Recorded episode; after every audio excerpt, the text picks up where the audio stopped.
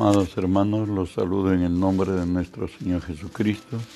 Que la gracia y el favor de Él sean hoy sobre nosotros, sobre los nuestros, en las circunstancias que estemos, aún en las confrontaciones que tengamos. Recuerde que si Dios es por nosotros, no hay nadie que podrá, nadie podrá contra nosotros. Estamos compartiendo la palabra de nuestro Dios en el libro de Gálatas capítulo 5, los versos 22 y 23. Nos dice así, mas el fruto del Espíritu es amor, gozo, paz, paciencia, benignidad, bondad, fe, mansedumbre, templanza.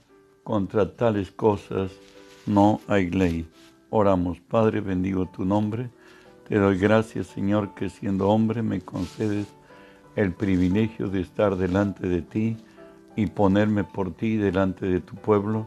Por ello te cedo, Señor, mis razones, mis pensamientos, las palabras de mi boca. Tú que vives en mí, haz tu obra a través de mí, Señor. En tu nombre, Jesús, toma autoridad sobre todo aquello que no viene de ti todo espíritu, Dios, que se haya filtrado entre nosotros aquí en este lugar donde se transmite tu palabra y donde alcanza a llegar, Señor Dios. Los ordeno que se aparten en el nombre de Jesús, que dejen libre por la palabra de nuestro Dios.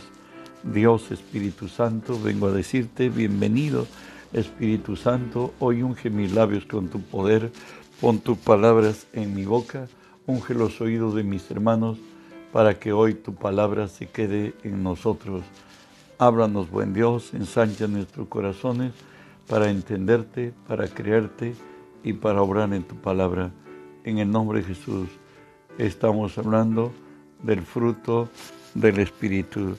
Hemos hablado que es amor, gozo, estamos hablando paz.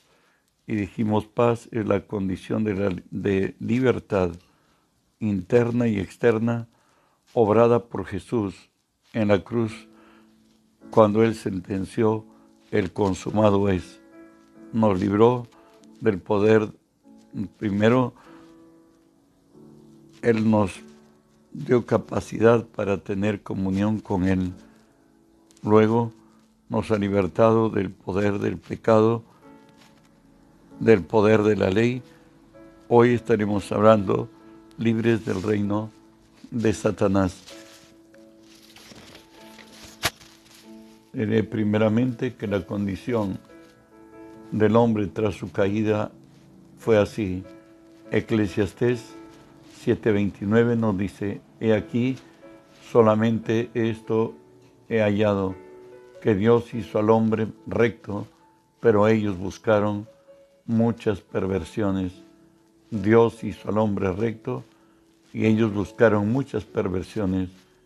Entre ellas pudo dar oído a su enemigo el diablo, lo que nos dice segunda de Pedro 2:19, les promete libertad ellos y ellos y son ellos mismos esclavos de corrupción, porque el que es vencido por alguno es hecho esclavo del que lo venció el hombre habiendo cedido a la tentación, por cierto, motivada por nuestro enemigo el diablo, el hombre experimentó la muerte espiritual conforme Dios lo había advertido en Génesis 2.17, más del árbol de la ciencia del bien y del mal no comerás, porque el día que de él comieres, ciertamente morirás el hombre se redujo a ser un ser natural. La presencia de Dios en su vida se apartó de él. El hombre murió espiritualmente y nos dice así 1 de Corintios 2:14, porque el hombre natural no percibe las cosas que son del Espíritu de Dios, porque para él son locuras y no las puede entender porque se han de discernir espiritualmente el hombre se redujo a ser un hombre natural, pensante, razonable. El ocuparnos de la carne, dice la Escritura, es muerte, pero el ocuparnos del Espíritu es vida y paz. fue el, medio por el cual fue sujetado en esclavitud, en andar en, en lo lógico y lo razonable. Génesis 3.10 nos habla también de que cambió su vida de Adán y nos dice ya Dios lo buscaba en el Edén y él le respondió eh, pues, y dijo, oí tu voz en el huerto y tuve miedo porque estaba desnudo y me escondí. Desde hoy ya no había fe en él. Se había reducido a ser un hombre natural donde por todo el lado podía ver espectros y podía ver que estaba determinado meramente por las circunstancias y la razón. En Génesis 3:16 nos dice la mujer a causa del pecado fue maldecida, ¿verdad? Dice así, a la, a la mujer dijo, multiplicaré en gran manera los dolores de tus preñeces, con dolor darás a luz los hijos, y tu deseo será para tu marido, y él se enseñoreará de ti. Y no solo ella quedó impuesta bajo maldiciones, sino la tierra misma, cuando Dios maldice al hombre. Génesis 3, 17 al 19 nos dice, y al hombre dijo, por cuanto desobedeciste a la voz de, de tu mujer y comiste del árbol que te mandé diciendo, no comerás de él, maldita será la tierra por tu causa. Con dolor comerás de ella todos los días de tu vida. Espinos y cardos te producirá y comerás plantas del campo. Con el sudor de tu rostro comerás el pan hasta que vuelvas a la tierra, porque de ella fuiste tomado, pues polvo eres y al polvo volverás, pues polvo eres y al polvo volverás. Job lo da más, más claro en su dolor el discernir quién es el hombre. Él dice, el hombre nacido de mujer, corto de días y hastiado de sinsabores, corto de días y hastiado sin, sin sabores. Salmo 90 del 10 al 12 es escrito por Moisés y él habla de la vida. Los días de nuestra edad son 70 años. En los más robustos son 80. Con todo, su fortaleza es molestia y trabajo, porque pronto pasan y volamos. ¿Quién conoce el poder de tu ira y tu indignación según que debe ser temido? Enséñanos de tal modo a contar nuestros días que traigamos al corazón sabiduría. Recuerden que a partir de, de Job, los días del hombre, de Noé, discúlpeme, los días del hombre han sido reducidos a tener, a tener ya 120 años. Y aquí nos dice el Salmo 90, el 10 al 12, que los días de nuestra edad son 70 años y si en lo más robusto 80. Eso es lo que nos dice. Con todo su fortaleza es molestia y trabajo, porque pronto pasan y volamos. Esa es nuestra realidad. Somos pasajeros en esta tierra. De pronto hoy somos, y cuanto más en este tiempo de pandemia, muchos han volado, ya no son. Además de todo esto, Hebreos 9:27 dice, y de la manera que esté establecido para los hombres que mueran una sola vez y después de esto el juicio. Está determinado que tras la muerte van a juzgarnos. Hay salvación eterna para los que hemos aceptado a Jesús pero hay condenación eterna para los que no aceptaron a Jesús. El que tiene la vida, el que tiene al Hijo tiene la vida, más el que no tiene al Hijo de Dios y ha sido condenado, nos dice Juan 3:18. Avanzamos. Bajo todo este espectro de maldiciones del hombre, tenía una bendita promesa, que un día sería redimido.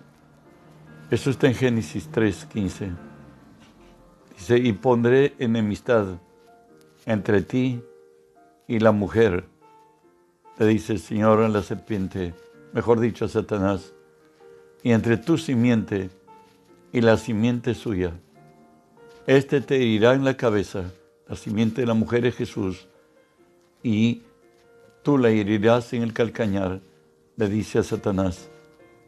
Un día el hombre volvería a ser, como que Dios le está diciendo Satanás, te has burlado, has logrado tu objetivo, has vencido al hombre. Yo un día voy a restaurar al hombre, voy a volverlo a la vida. En Efesios 1, 4 y 5 nos habla el conocer de Dios del hombre. En realidad no le fue a él desconocido nunca, pues desde antes de la fundación del mundo, Dios sabía que el hombre le habría de fallar. Leo y dice así, Efesios 1, 4 y 5, según nos escogió en él antes de la fundación del mundo, para que fuésemos santos y sin mancha delante de él en amor, habiéndonos predestinados para ser adoptados hijos suyos por medio de Jesucristo, según el puro afecto de su voluntad. Dios había determinado hacer una criatura muy especial, alguien semejante a Él, de la misma naturaleza y esencia de Él. Recuerden que Dios es espíritu y aquel muñeco de barro que estaba formando Él sopló de sus narices aliento de vida y el hombre fue un alma viviente. En lo espiritual somos imagen y semejanza de Dios, la cual había sido dañada a causa del pecado donde solamente quedó el hálito de vida en el hombre, mas no la revelación del Espíritu de Dios en el hombre. Sin embargo, Dios, en su gracia, todo lo que Él quiere lo hace. Él se dispuso que el hombre sería imagen y semejanza suya y que sería Señor en esta tierra. Hoy al redimirlo, mire la actitud de Jesús con la cual fue a la cruz. Hebreos 12.2 nos dice, puesto los ojos en Jesús, el autor y consumador de la fe, el cual por el gozo puesto delante de él sufrió la cruz, menospreciando el oprobio, y se sentó a la diestra del trono de Dios. Desde antes de la fundación del mundo, éramos el proyecto de Dios, que un día habría de redimir a precio de su sangre.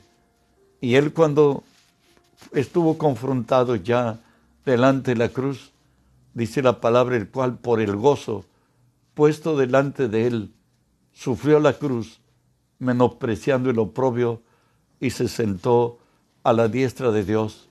En otras, él dijo, este es el, esto es lo que esperé desde antes de la fundación del mundo, de redimir al hombre. Y él fue, dice la palabra, que sufrió la cruz. Pero ¿qué era sufrir la cruz? menospreciar el oprobio. Él estaba totalmente desnudo, totalmente desposeído. Ahí en la cruz tuvo hambre, tuvo sed, estuvo enfermo, estuvo quebrantado, humillado, olvidado, estuvo desamparado, ultrajado, maldecido, burlado. Él sufrió, él subió a la, sufrió la cruz menospreciando el oprobio y finalmente se sentó a la diestra de Dios. En Juan 19:30, al finalizar su carrera con Dios hombre, nos dice así, cuando Jesús hubo tomado el vinagre, dijo, consumado es, y habiendo inclinado la cabeza, entregó su espíritu. Él murió a plena satisfacción de haber redimido al hombre, como dice Hebreo 10:14, porque con una sola ofrenda hizo perfecto para siempre a los santificados.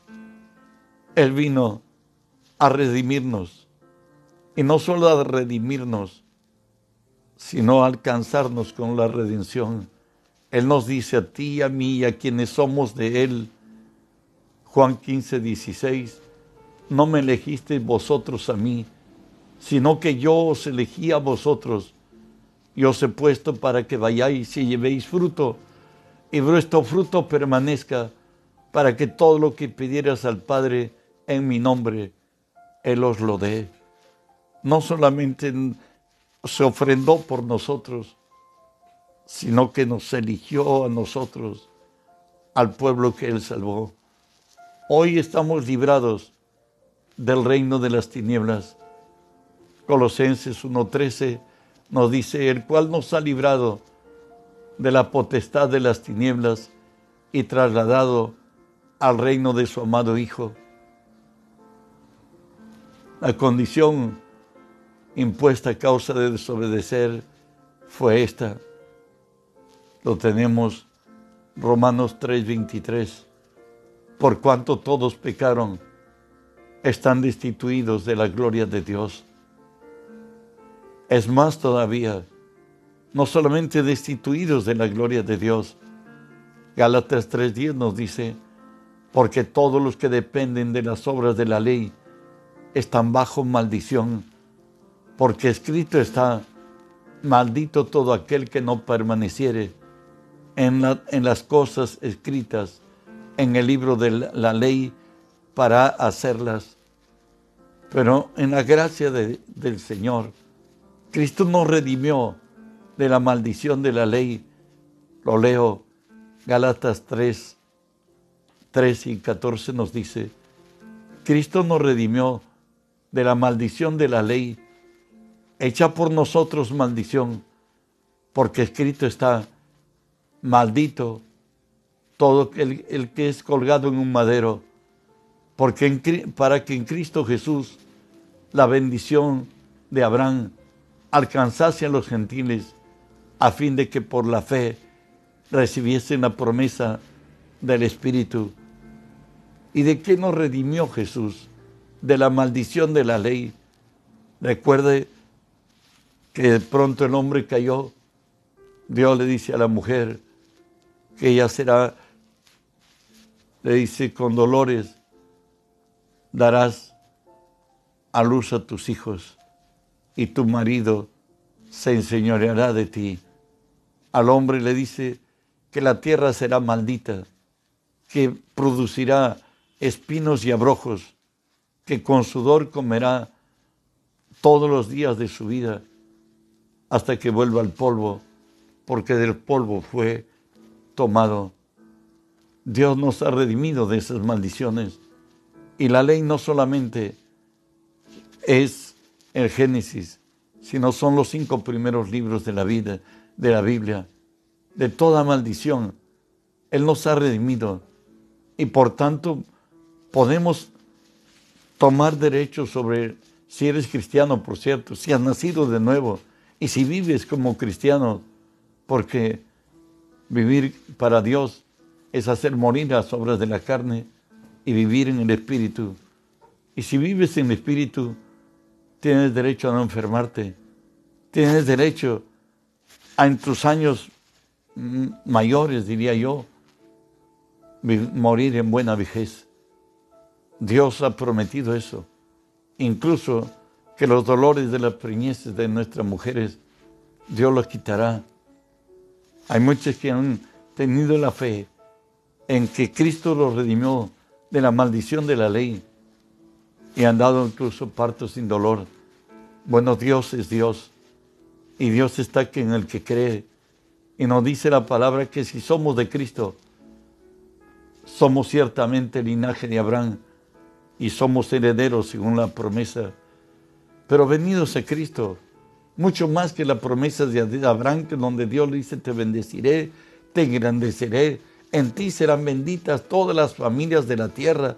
Y aun cuando Sara, la esposa de Abraham, era estéril, porque tenía las bendiciones de Abraham, Sara dio a luz a los 90 años. Pero venidos a Cristo,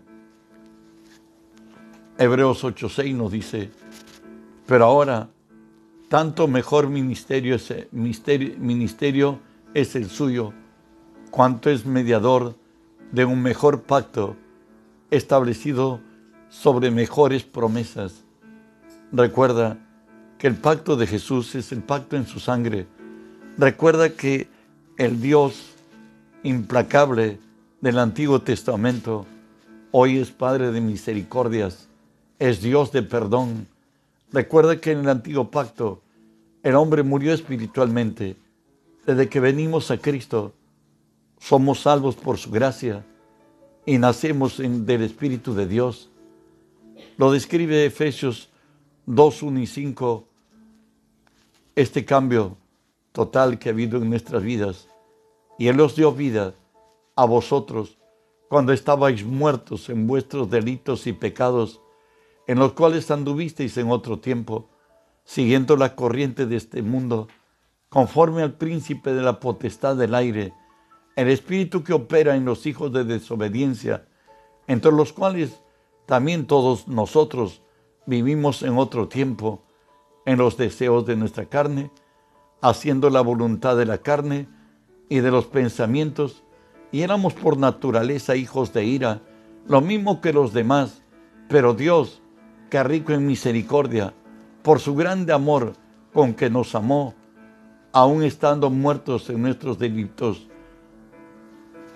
nos dio vida juntamente con Cristo. Por gracia sois salvos. ¿Y qué hizo Dios al venir a nuestras vidas? Juan 1, 2 y 13 nos dice así, mas a todos los que le recibieron, a los que creen en su nombre, les dio potestad de ser hechos hijos de Dios, los cuales no se han engendrado de sangre, ni de voluntad de carne, ni de voluntad de varón, sino de Dios. Al venir Cristo a nuestra vida, hoy somos hijos espirituales de Dios. Hemos vuelto al estado original que fue creado el hombre, imagen y semejanza de Dios. De ahí que nos dice, según Corintios 5, 17, de modo que si alguno está en Cristo, nueva criatura es. Todas las cosas viejas pasaron, y aquí todas son hechas nuevas.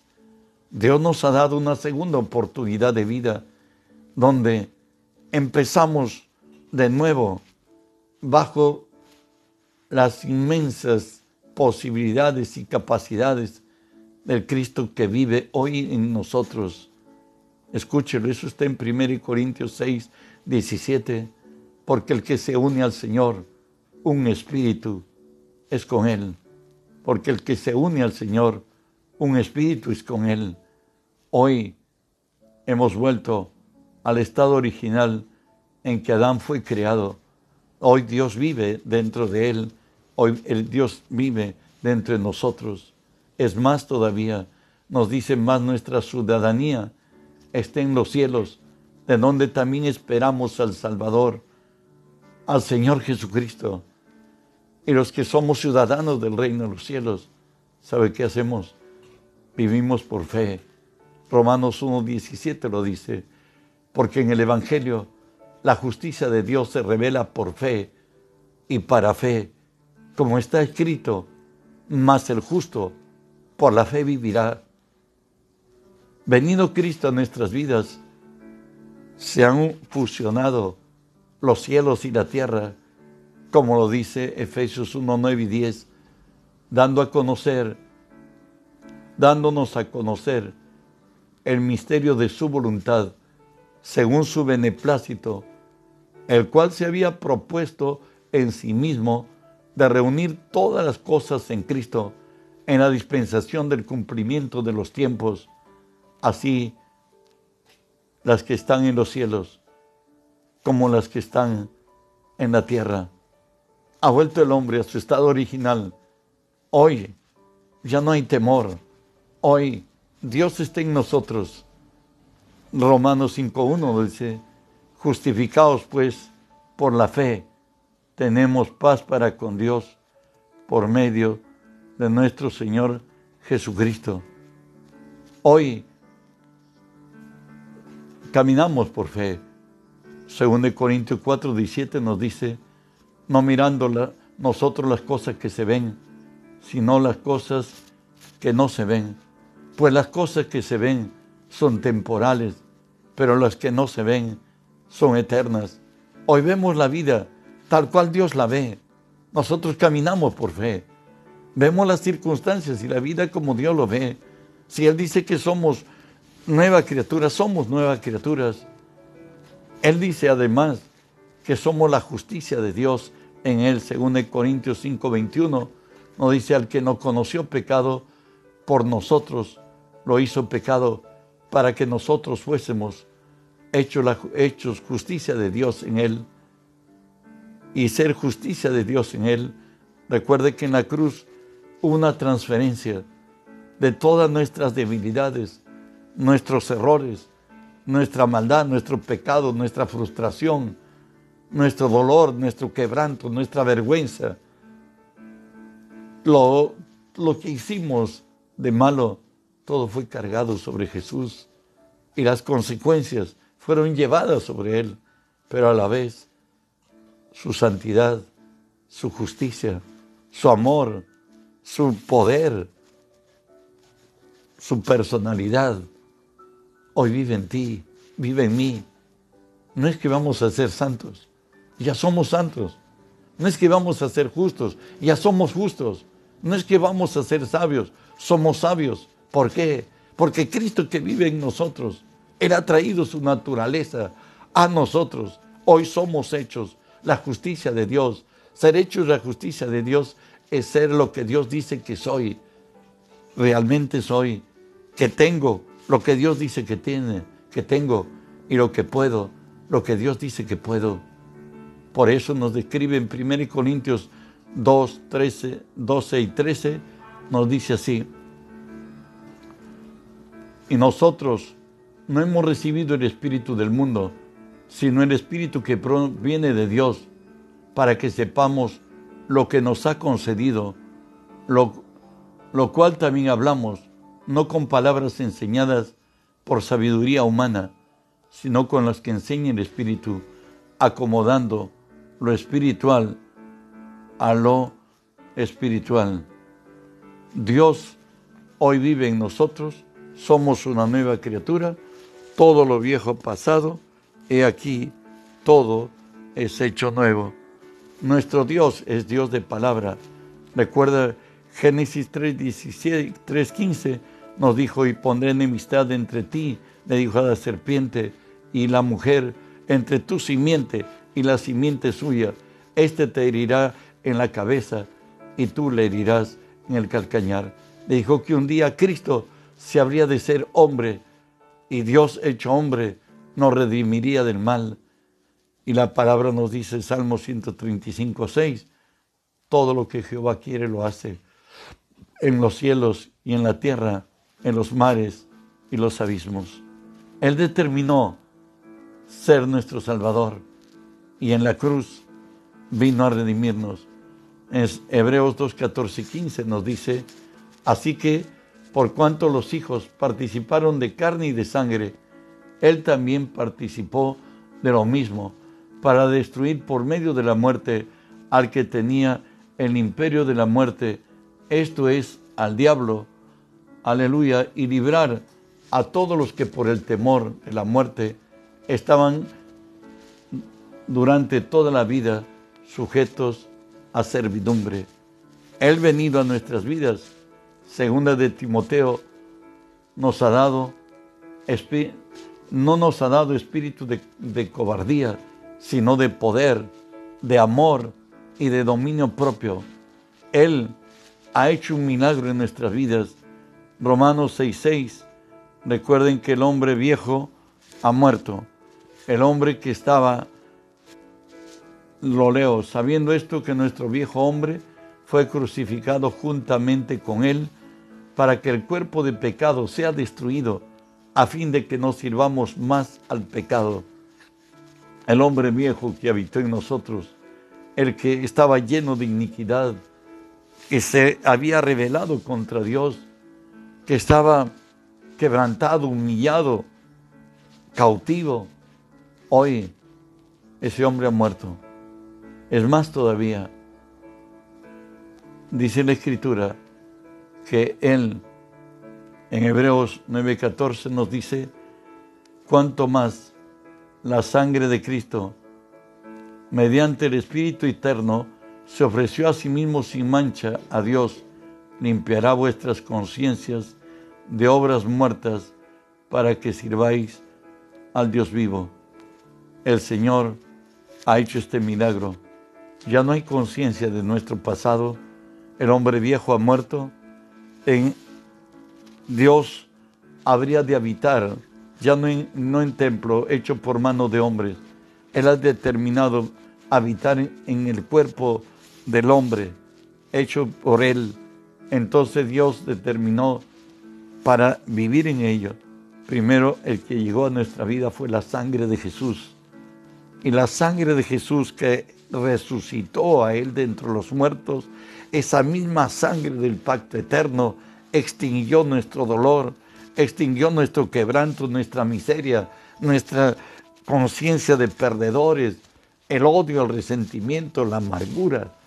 Todo fue extinguido ahí, de tal manera que nos dice en, Isaías 44, 22, que Él deshizo como una nube nuestras rebeliones y como una niebla todos nuestros pecados. Él nos dio vida Hoy tenemos vida espiritual. Cristo vive en nosotros y terminaremos diciendo lo que dice en Romanos 5:17, pues si por la transgresión de uno solo reinó la muerte, mucho más reinarán en vida por uno solo, Jesucristo, los que reciben la abundancia de la gracia y el don de la justicia. Si tú eres hijo de Dios y has nacido de nuevo, el Señor nos ha hecho promesa que Él va, con Él vamos a reinar en vida. Que Dios en su gracia nos haga alcanzar el límite y nos haga valorar que somos una nueva creación, que hoy el Espíritu de Dios vive en nosotros, que hoy caminamos por fe.